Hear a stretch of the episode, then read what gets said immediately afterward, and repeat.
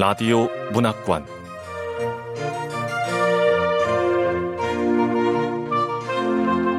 한국 단편 문학 특선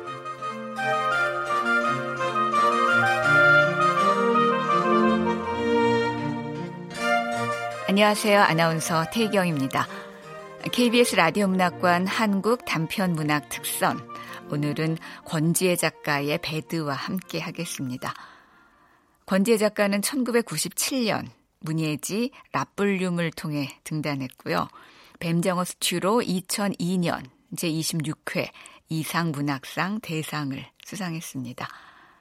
소설집 꽃게 무덤으로는 2005년 제36회 동인 문학상을 수상했지요.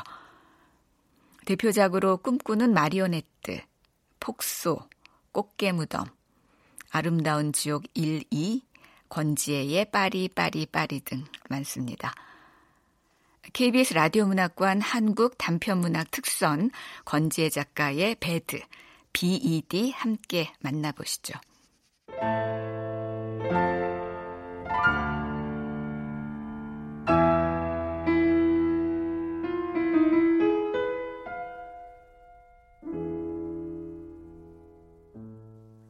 배드 BED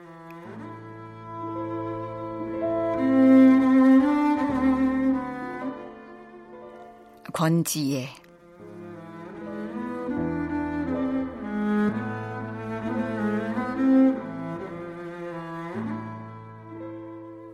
비는 침대를 더듬다 잠이 깬다.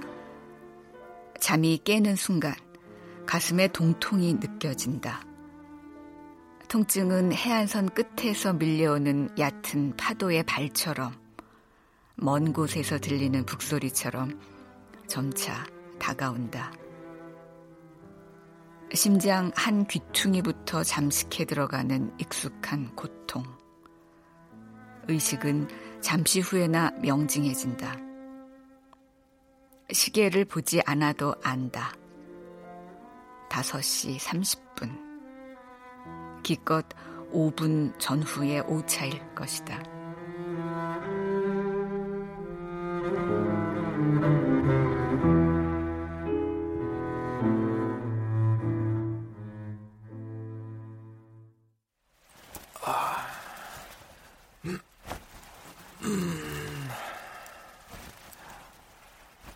아내는 한 달 중 20일 이상을 해외에 체류해야 하는 투어 컨덕터고 비는 지방 소도시의 도청에 근무하고 있는 일반 행정직 공무원이다.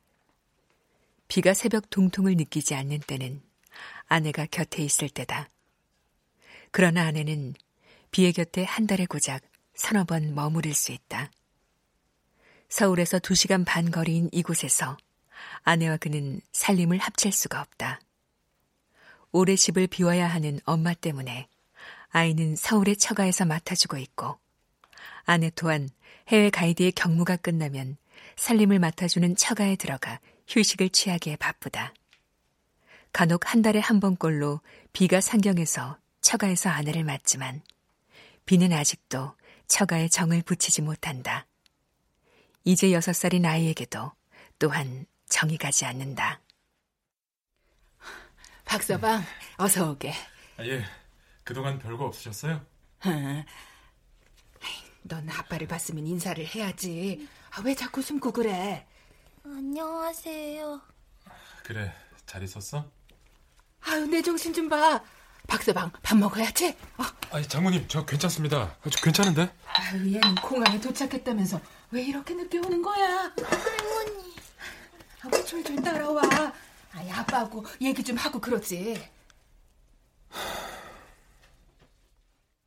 첫 남편과 이혼한 아내는 계집아이를 데리고 그와 재혼했다. 이제 한 달만 있으면 결혼 1주년이 된다.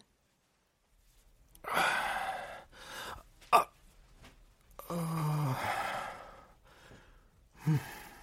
새벽 5시 반이면 비의 성기도 깨어난다. 새벽 둥통이 밀려오는 걸 신호로 센서가 부착된 거수기처럼 어김없이 그의 성기는 발기한다. 의식이 명징해지고 심장에 동통이 오더라도 그는 눈을 뜨지 않는다.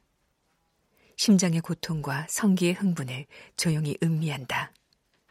치명적인 심장병이 아닌 오래된 우울증의 전형적인 이 증세는 그에게 익숙하다.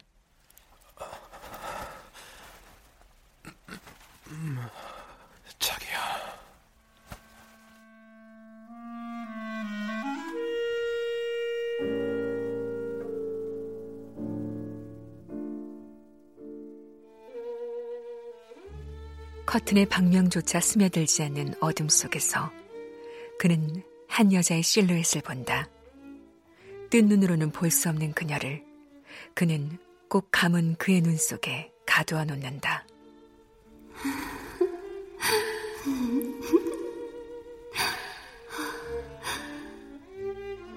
그녀는 그가 누운 퀸 사이즈의 오크목 침대 왼편에 누워 있다. 오크나무에 깃든 정령처럼 그녀는 잠자는 숲속의 공주처럼 침대에 누워 있다. 가슴이 벅차온다. 가슴에서 아주 잘게 썬 호흡을 그는 천천히 내뱉는다. 그리고 그녀의 이름을 불러본다. 이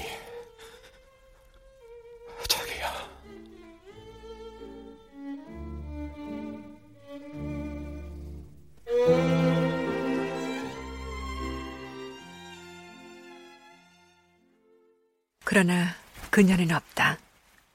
그는 몸을 왼편으로 기울여 왼쪽에 있는 베개에 코를 박는다.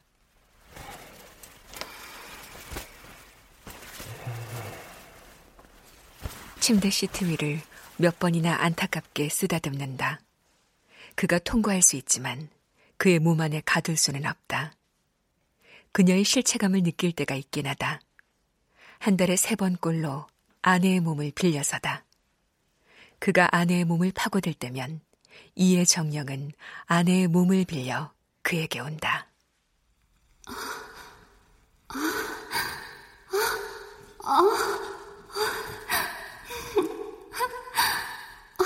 그는 눈을 감고 이의 신음을 듣고 이의 냄새를 맡고 이를 안는다.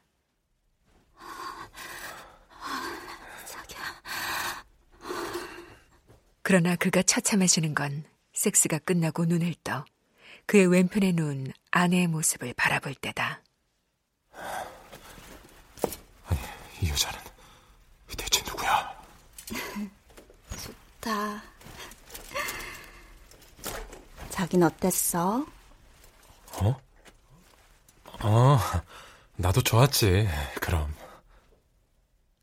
아내는 키가 크고 날씬하지만 뼈대가 억센 편이다.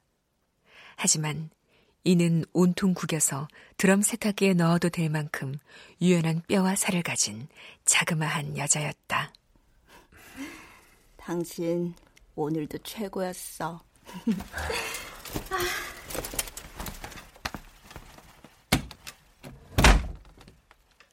아내가 하늘을 거침없이 나는 독수리의 위용을 떠올리게 하는 여자라면 이는 끊임없는 명랑한 선율로 그의 가슴에서 행복을 샘솟게 하는 귀여운 종달새 같은 여자였다.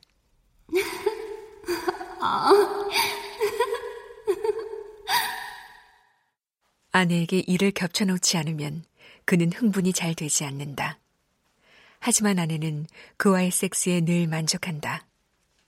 그런 날 아침이면 그는 잠깐 조용히 기도한다. 그는 심장의 아픔쯤이야 얼마든 견딜 수 있다. 아니, 사랑할 고통이 있다는 건 얼마나 다행인가. 비는 아내를 사랑한다고 말해 본 적이 없다. 아내에게 프로포즈를 할 때도 그 말만은 교묘하게 피했다.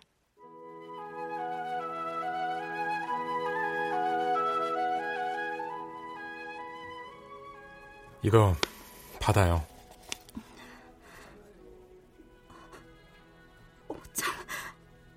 반지가 사람을 울리기도 하네요. 주님의 사랑 안에서 우리 두 사람 평화롭고 행복했으면 좋겠어요.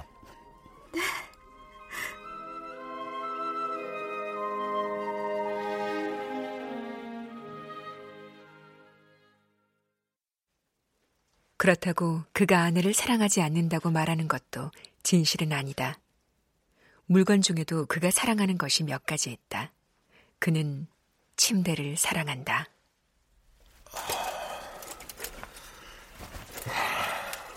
내 사랑. 내 사랑. 바로 이 침대. 침대는 말이 없지만 그에게 사랑의 환상을 준다. 그와 이의 침대. 그 침대는 지금의 아파트에 이사했을 때 이가 선물한 물건이다. 비는 서울에서의 오랜 백수 생활에서 벗어나 공무원 시험에 합격해 이 도시로 임용되어 작은 아파트를 사게 됐다.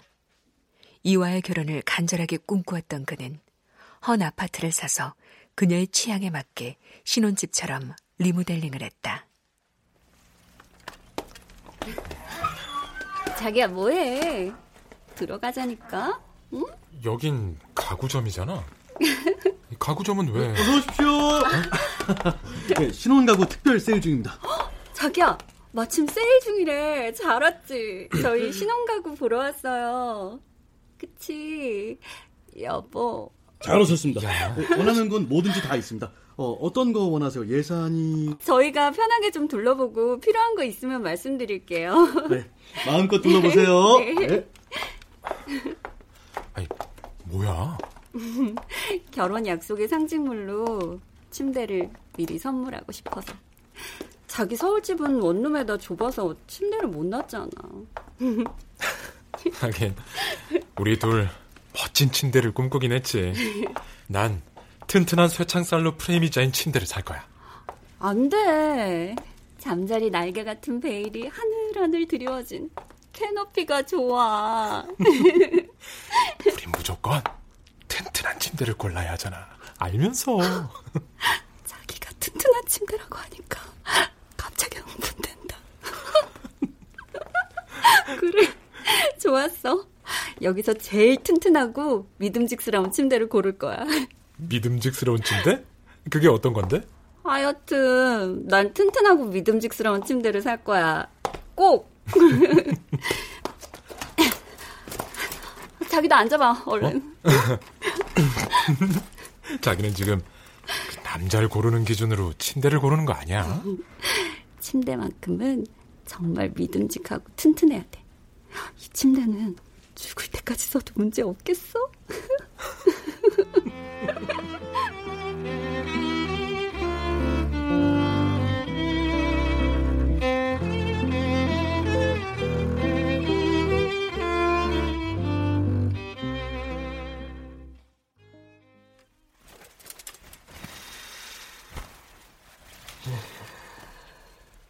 지금 비가 누워있는 이 침대. 그녀와 함께 고르고 그녀가 지불한 침대다. 그리고 또 하나의 물건. 자기야, 아직 멀었어? 나 샤워했거든. 또 하자는 건 아니지? 나도 지쳤거든요.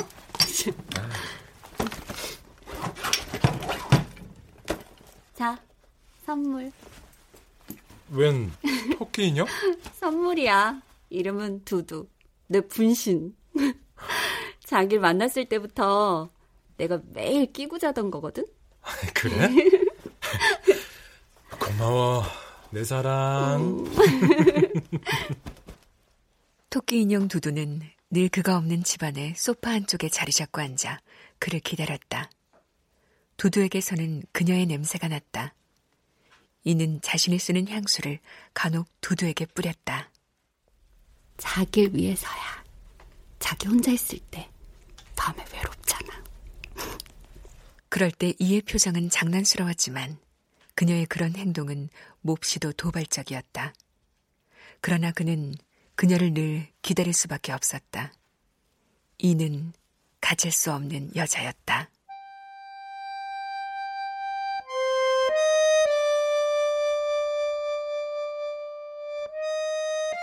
그녀는 이미 결혼을 한 여자였고, 그는 그녀가 그 굴레를 벗어나 언젠가 그의 품으로 오리라 믿었다. 비는 그녀를 처음 만났을 때부터 그녀가 단 하나의 영원한 사랑이라고 확신했기 때문이다.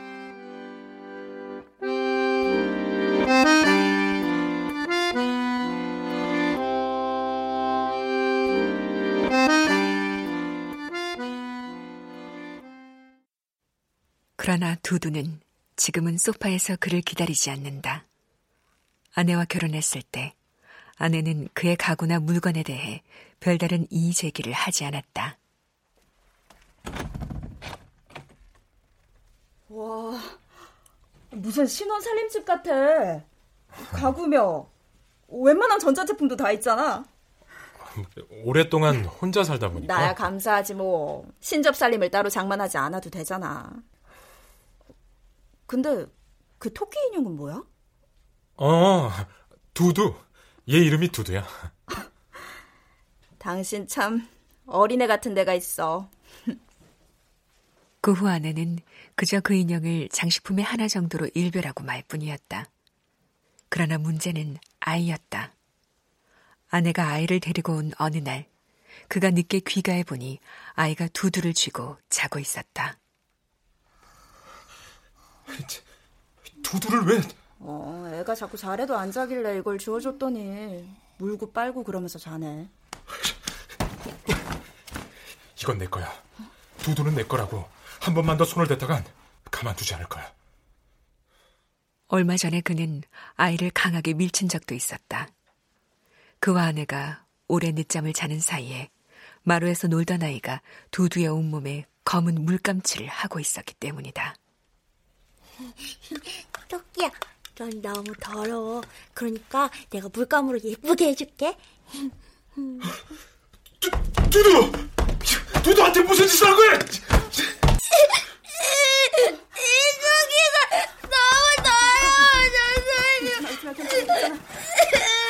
당신 미쳤어? 이게 뭔데? 어, 대체 뭔데 애를 밀어?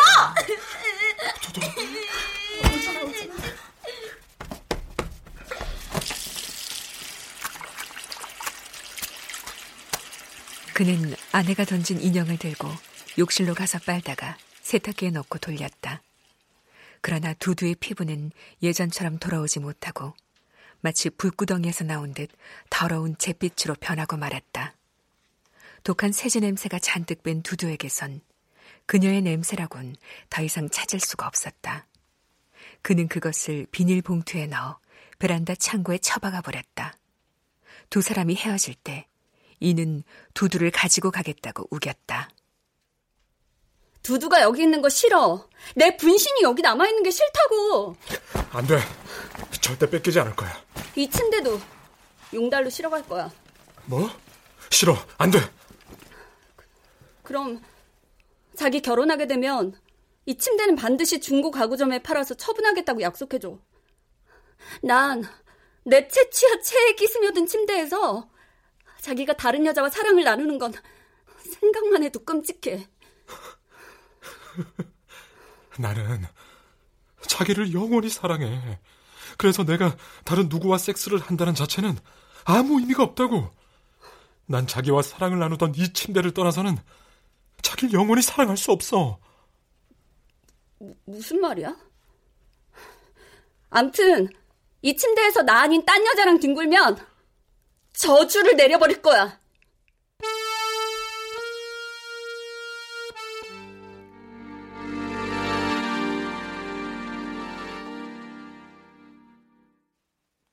그래서 그럴까 비의 아내는 침대에서 일어난 아침이면 머리가 아프다고 툴툴댔다.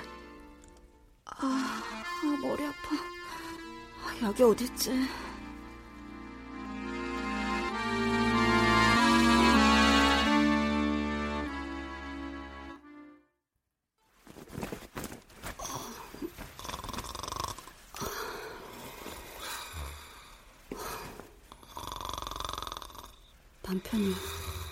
언제 들어온 거지? 이는 침대에서 몸을 일으킨다. 옆에 양복에 목도리까지 걸친 남자가 누워 자고 있다. 워커홀릭인 남편이 서류 가방을 끼고 자지 않는 게 다행이다. 한때 이는 어느 날 남편이 갑자기 그렇게 죽음을 맞길 바랐다. 침대에서 갑자기 잠이 들듯 그렇게 고통 없이 빨리 죽음을 맞이하는 건 보통 행운이 아니다. 수면 무호흡증인 그가 신나게 코를 골다 멈춘 순간 이는 숫자를 셌다.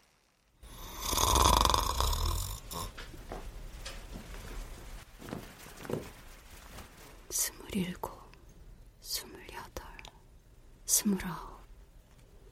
숨을 쉬지 않으니까 당신 얼굴이 평화로워 보여. 그러나 매번 기대는 깨졌다. 갑자기 참았던 호흡이 막혔던 뚝처럼 터지며 맹수의 포효처럼 머리 위에서 울리는 우레소리처럼 그는 다시 가공하리만치 큰 소리로 코를 골았다.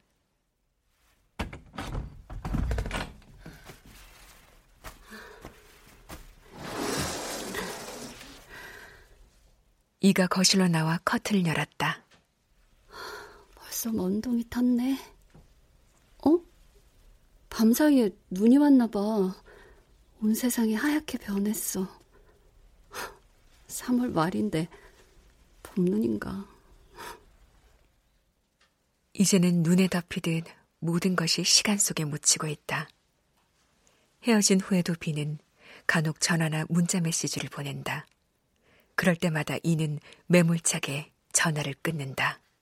여보세요? 여보세요? 제발 전화 끊지 마. 어? 할 말이 있어. 어? 갈수록 그의 목소리는 물기해졌고 호소력을 더해갔지만 이는 단호하게 전화를 끊는다. 가장 멋진 복수는 후회하게 만드는 것이란 말이 있다. 통화를 이루지 못한 그는 이의 휴대폰에 문자 메시지를 남긴다. 숨을 쉴 수가 없어. 죽을 만큼 후회해. 너를 원해. 죽도록. 너를 향한 영원한 사랑은 변하지 않았어. 나를 살려줘, 제발. 누구도 너를 대신할 수 없어.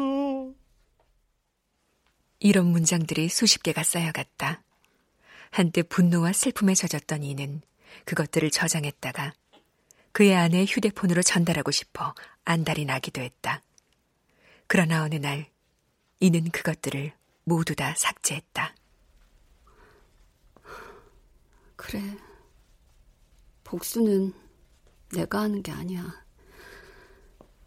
그 사람한테 남아있는 시간이 이미 복수를 시작했거든.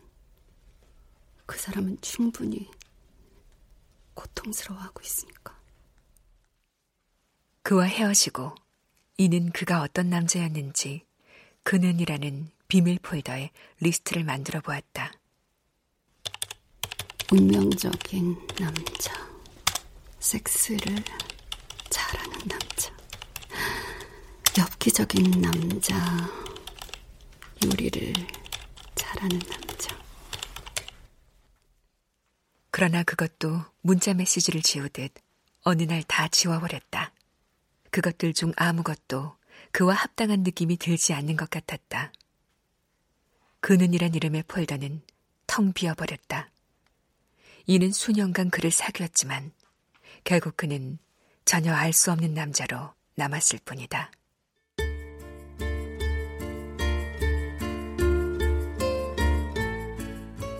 이제 이에게 남은 것은 아무것도 없었다. 모든 감정은 물론 그동안 주고받았던 선물이나 물건들마저 남은 게 없다. 이별 후 그와 이 사이에 남은 것은 오로지 침대일 것이다. 그들의 사랑을 기억하는 건 이제 오직 두고 온 침대뿐이다. 침대는 비밀을 알고 있지만 다만 침묵할 뿐이다.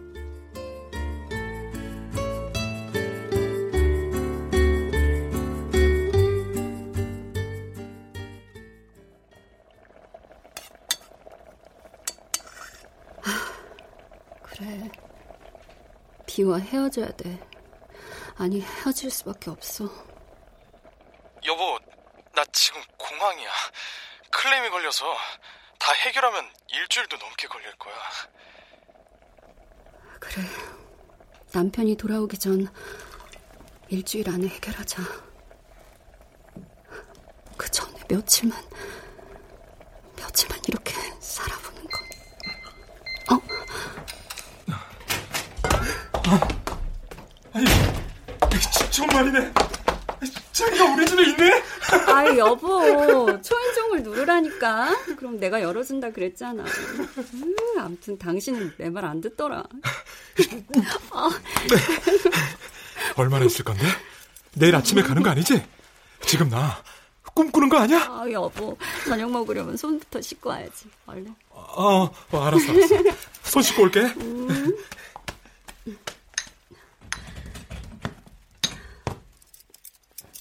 똑같은 살림을 살아도 이의 아파트의 3분의 1도 안 되는 작은 비의 아파트에서는 놀이처럼 재미났다. 마치 소꿉장난을 하듯 간질간질한 웃음이 비어져 나왔다. 출근하는 비는 소꿉 친구처럼 현관을 나가기 전에 이에게 뽀뽀하며 말했다. 여보, 나 돈 많이 벌어올 테니까 맛있는 거 해놔, 응? 아, 여보, 이러다 늦겠다. 지각하는 남편은 별로예요. 아, 나 지금 너무 행복해. 이런 삶이 바로 내가 꿈꾸던 삶이라고. 어? 우리 빨리 결혼하자. 어?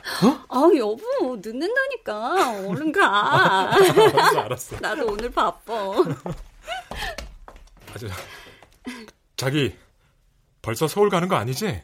가면 안 돼. 아 오늘은 당신 와이셔츠도 빨아야 되고 또 대청소도 해야 되고 침대 시트도 빨아야 되고. 그러니까 진짜 집사람 같다. 퇴근할 때 맛있는 거 사올게. 음. 나도 이제 슬슬 정리를 해볼까. 나흘째 되는 날, 이는 비를 출근시키고 빨래를 했다. 아침 설거지를 끝내고 그의 와이셔츠와 침대 시트를 걷어 세탁기에 넣어 돌렸다. 신혼무드의 분홍빛 시트가 거치자 햇빛에 환히 드러난 매트리스 위에 몇 군데 얼룩이 보였다. 흐릿하게 책이 스며든 자국과 거무스름한 얼룩. 이는 세제와 소를 가져와 박박 문질렀다. 이미 스며든 지 오래된 얼룩은 쉽게 지워지지 않았다.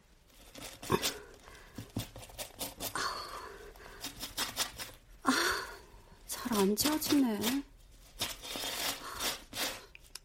햇빛에 드러난 지워지지 않는 얼룩이 이는 왠지 깨름칙했다. 이제 새로 산 지 반년이 겨우 넘은 새 침대. 대신 침대 시트와 이불은 티 하나 없이 깔끔하게 빨아졌다.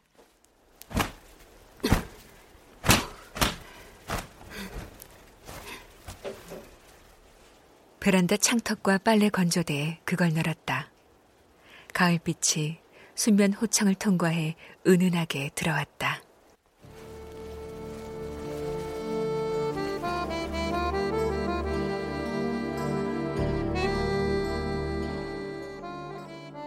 베란다 창 너머의 숲에는 얼룩처럼 군데군데 누르스름한 단풍이 들었다. 은은한 섬유유연제 냄새가 풍기는 널어놓은 호창 위로 창밖에 오동나무의 그림자가 너울댔다. 시간이 아주 느리게 흐르고 있었다. 약속한 미래의 시간들이 흐르는 것이 어슴풀에 보이는 듯했다. 물비늘처럼 그 결이 보였다. 이 사람하고 결혼한다면 먹고 살기 위해 출근할 것이고 난 집에서 이렇게 기다리겠지. 이런 일상.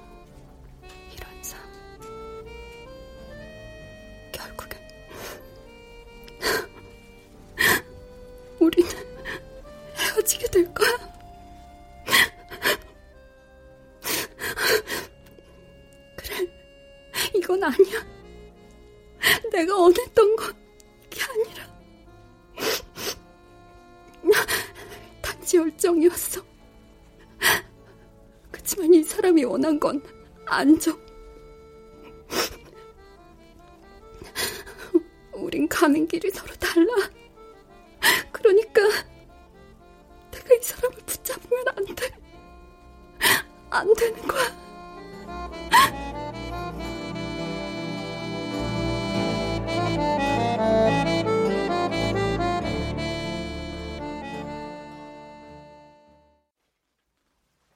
홀로 한 달을 속으로 끙끙 앓다가 비에게 이별 통보를 했다.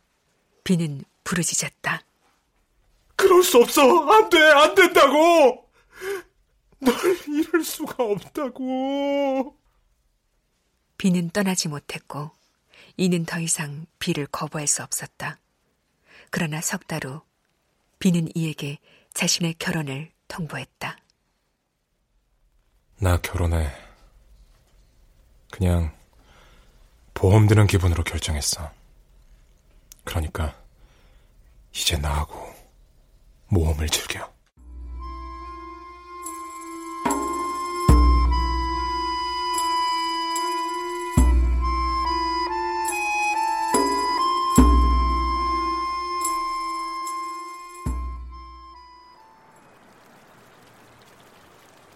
헤어지기 위해 만난 마지막 날, 밤에 청계천을 걸으며 이는 비를 훑어보았다. 그는 검은색 트렌치 코트 속에 공무원 시험 합격 기념으로 이가 사준 양복을 입고 있었다. 이는 잔인해지기로 결심했다. 서로의 물건은 다 돌려주자고 했지. 자, 받아. 이 루즈 자기가 사준 거야. 이 스카프도 받으라니까? 왜 이래? 헤어지자고 한 건 너야. 난 자기가 가정 있는 여잔 줄 알면서도 운명이라고 믿었기 때문에 죽음이 우리 둘을 갈라놓기 전까진 절대로 헤어지지 않을 거라고. 나도! 당신이 가난한 공무원 준비생일 때부터 내 가정 다 포기하더라도 당신한테 가고 싶었는데 결혼한다며? 보험 드는 기분으로 결정했다며? 그래. 당신이 말하는 운명적인 사랑은 교통사고 같은 거고 이별은 보험 처리 같은 거야.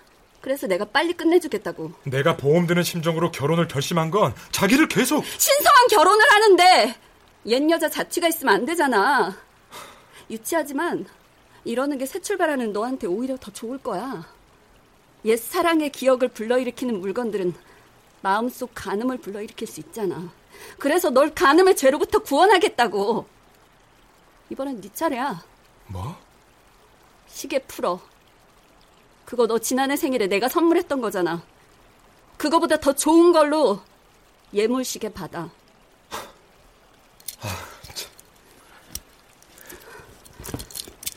어? 양말도 내가 사준 거네. 벗어. 그리고 미안하지만 그 양복도 벗어줘야겠어. 자기야, 꼭 이렇게 해야겠어? 어.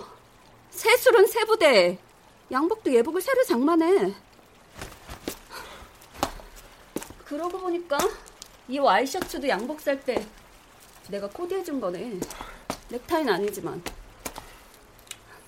그럼 자기야, 내가 택배로 보내줄게. 그러면 되잖아. 지금 하필 이렇게 추운 날, 너 진짜 왜 이러니? 난 오늘로 모든 걸 다 끝내고 싶거든. 네가 말하는 사랑은 영원하다는 그 말. 이 자리에서 밟아버리고 싶거든. 이리 와봐. 팬티 뭐 입었어? 팬티는 내가 사준 거 아니야? 팬티는 됐다. 빨리 다 내놔. 누가 모를 줄 알아? 그동안 네 머릿속에서 계산기 굴려온 거? 뭐? 계산? 아무리 영원한 사랑이라고 포장해도 넌 나하고의 결혼도 보험으로 생각했겠지. 내가 갖고 갈 위자료나 계산하면서. 너 정말 이럴래? 그럼 내가 고작 애 딸린 여자랑 결혼하겠냐? 왜? 그만하면 벌어들이는 연봉도 괜찮고 나하고 모험을 즐기기에 최상의 보험 조건이라며. 그 여자는 노상 두 개로 나가 있을 테고 넌 모험할 시간을 벌어야 하니까. 게다가 그 여자 아이는 너의 속죄의식과 십자가의식에 도움이 될 거야. 너, 너 정말... 여기서 벗는 거 뭐 하니까 5분 안에 화장실에서 다 벗어서 가져와. 이 카페 건물에 화장실 있을 거야.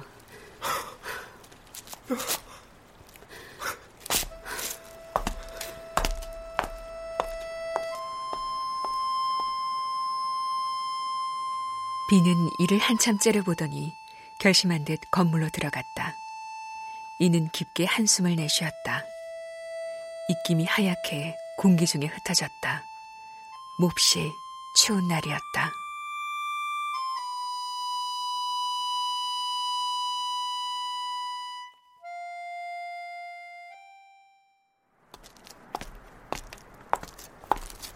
잠시 후 비가 나타났다. 하마터면 비의 모습을 보고 이는 웃음을 터뜨릴 뻔했다. 그러나 상황이 상황인지라 희극 배우 같은 그의 모습은 훨씬 더 비극적으로 보였다. 무릎 밑을 겨우 가리는 트렌치 코트 밑에 드러난 벗은 종아리의 성성한 털과 맨발에 신은 구두. 코트 속의 맨가슴은 텅 빈 채로 목에는 넥타이를 메고 있었다. 비는 체념한 듯 서글픈 눈을 하고서는 벗은 옷가지들을 이에게 넘겨주고 말없이 돌아섰다. 내친 김에 이가 소리쳤다. 침대는!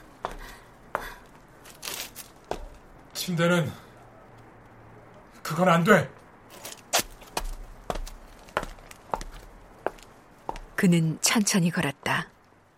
모든 걸 체념한 자의 여유로움 같은 것이 강가를 소유하는 철학자처럼 보이게 했다. 이는 비가 벗은 옷가지를 가슴에 안고 반대 방향으로 걸어갔다. 비의 모습이 보이지 않는 곳으로 가자 갑자기 이의 다리가 휘청 꺾였다.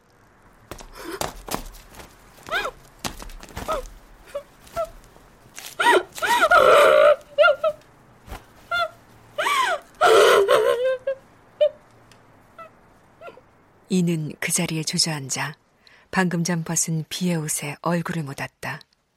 비의 옷에서는 익숙한 그의 채취가 풍겨나왔다.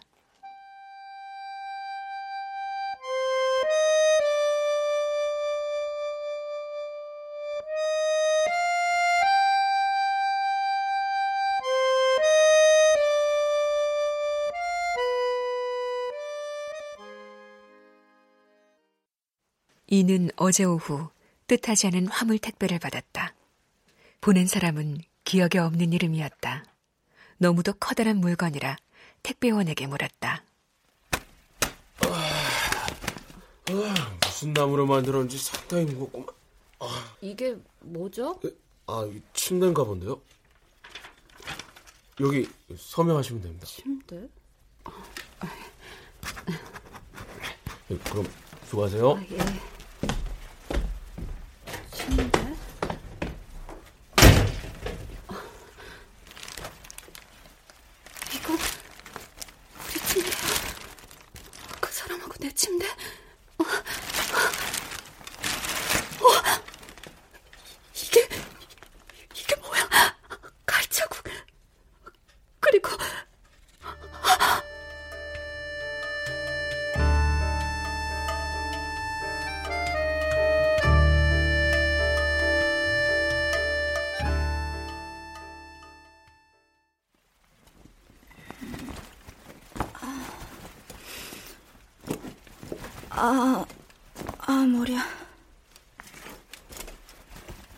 비의 아내 디는 침대 위에서 계속 몸을 뒤척이다 잠이 깨었다. 공항 근처 비즈니스 호텔의 침대는 숙면을 허용하지 않는다. 하긴 디에게 온전한 둥지가 어디 있나. 디는 자신이 늘 철새 같다고 생각한다. 아니면 하늘을 떠도는 유령, 어디든 영원히 안식할 지상의 침대를 찾지 못했다. 디에게 침대는 환승역일 뿐이다. 인천 양발 11시 20분 탑승 스케줄이 잡혀 있다. 남편 비는 한 달째 전화를 받지 않았다. 이 사람 왜 이렇게 전화가 안 돼?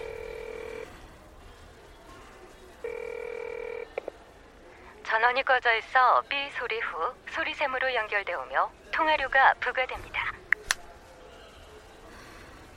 이번에 귀국하면 한번 내려가 봐야지. 인천공항 가실 분 탑승 수속 시작합니다.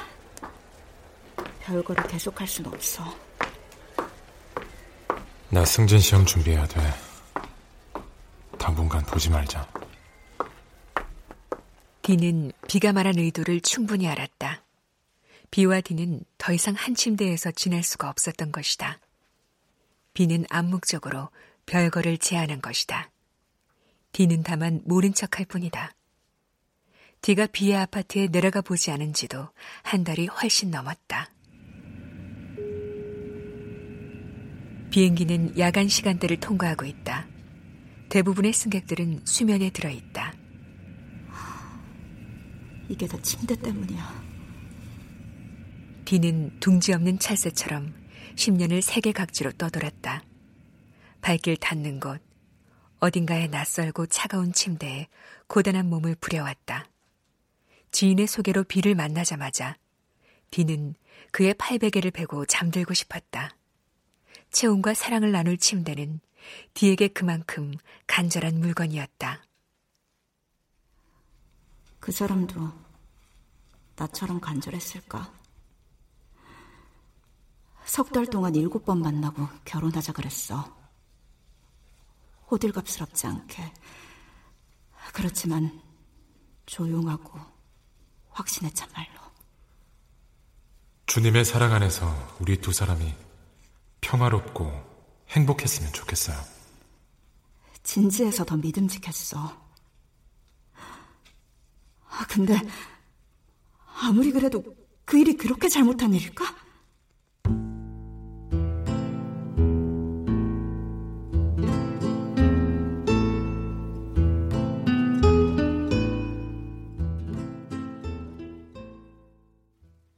그러니까 새해를 코앞에 둔 연말에 디는 휴무인 사흘 동안 비의 아파트에 내려가 있었다. 비는 연말까지 처리해야 할 업무가 많다며 아침 일찍부터 사무실에 나갔다. 오랜만에 디는 밀린 집안일을 보기로 했다. 드라이 맡길 겨울옷을 분류하고 베란다에 있던 화분들도 손질해 거실에 들여놓았다. 그러다 문득 침대 헤드를 손봐야겠다는 생각이 들었다. 어디가 문제지? 나사가 빠졌나? 조금만 움직거리면 삐거덕대잖아.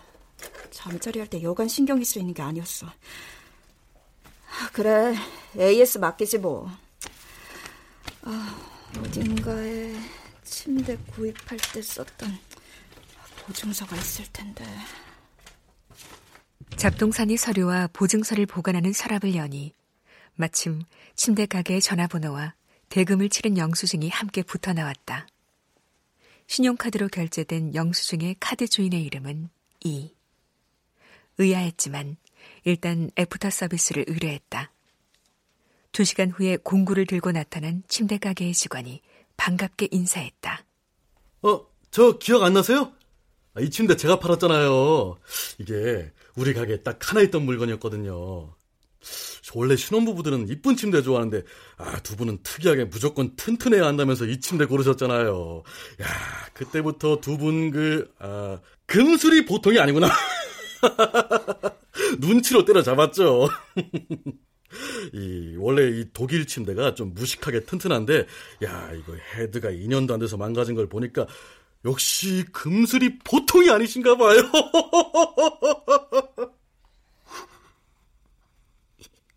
일하는 여자. 그러니까 그 여자가 사준 침대에서 아니 그 여자하고 남편이 1년 가까이나 함께 뒹군 침대에서 난 순결한 신혼의 단꿈을 꿨던 거야. 그 여자의 채취와 기운이 스민 이 침대에서 난 지상에서 가장 편안한 침대를 갖게 됐다고 행복한 거야. 자신이 너무도 어리석게 여겨져 분했다. 남편에게도 배신감이 솟구쳤다. 디는 자신에게 그렇게 불같은 질투심이 내재해 있는 걸 알고는 스스로 놀랐다.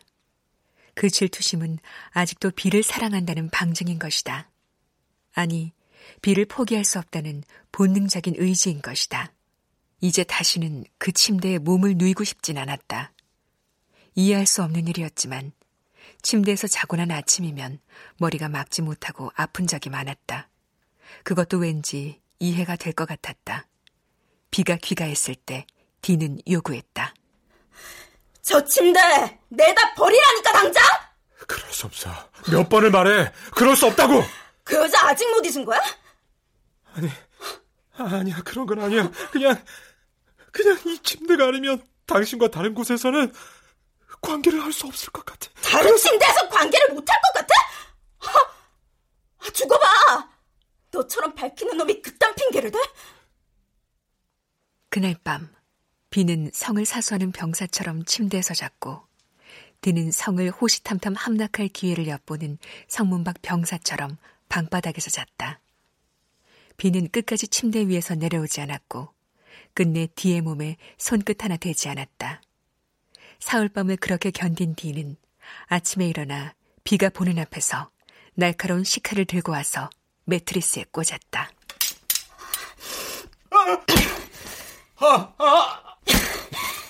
얼굴도 모르는 이의 가슴에 칼을 꽂듯. 제발, 제발 그만해.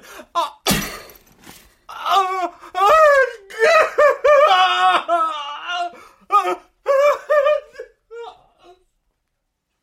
그걸 본 비의 얼굴이 공포로 일그러지더니 짐승의 울음소리 같은 비명을 남기고 방을 나갔다.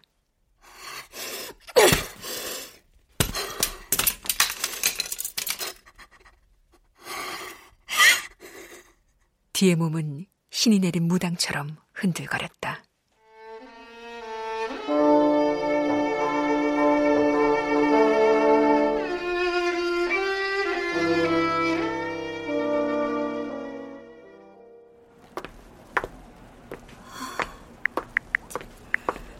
전화가 왜 안 돼?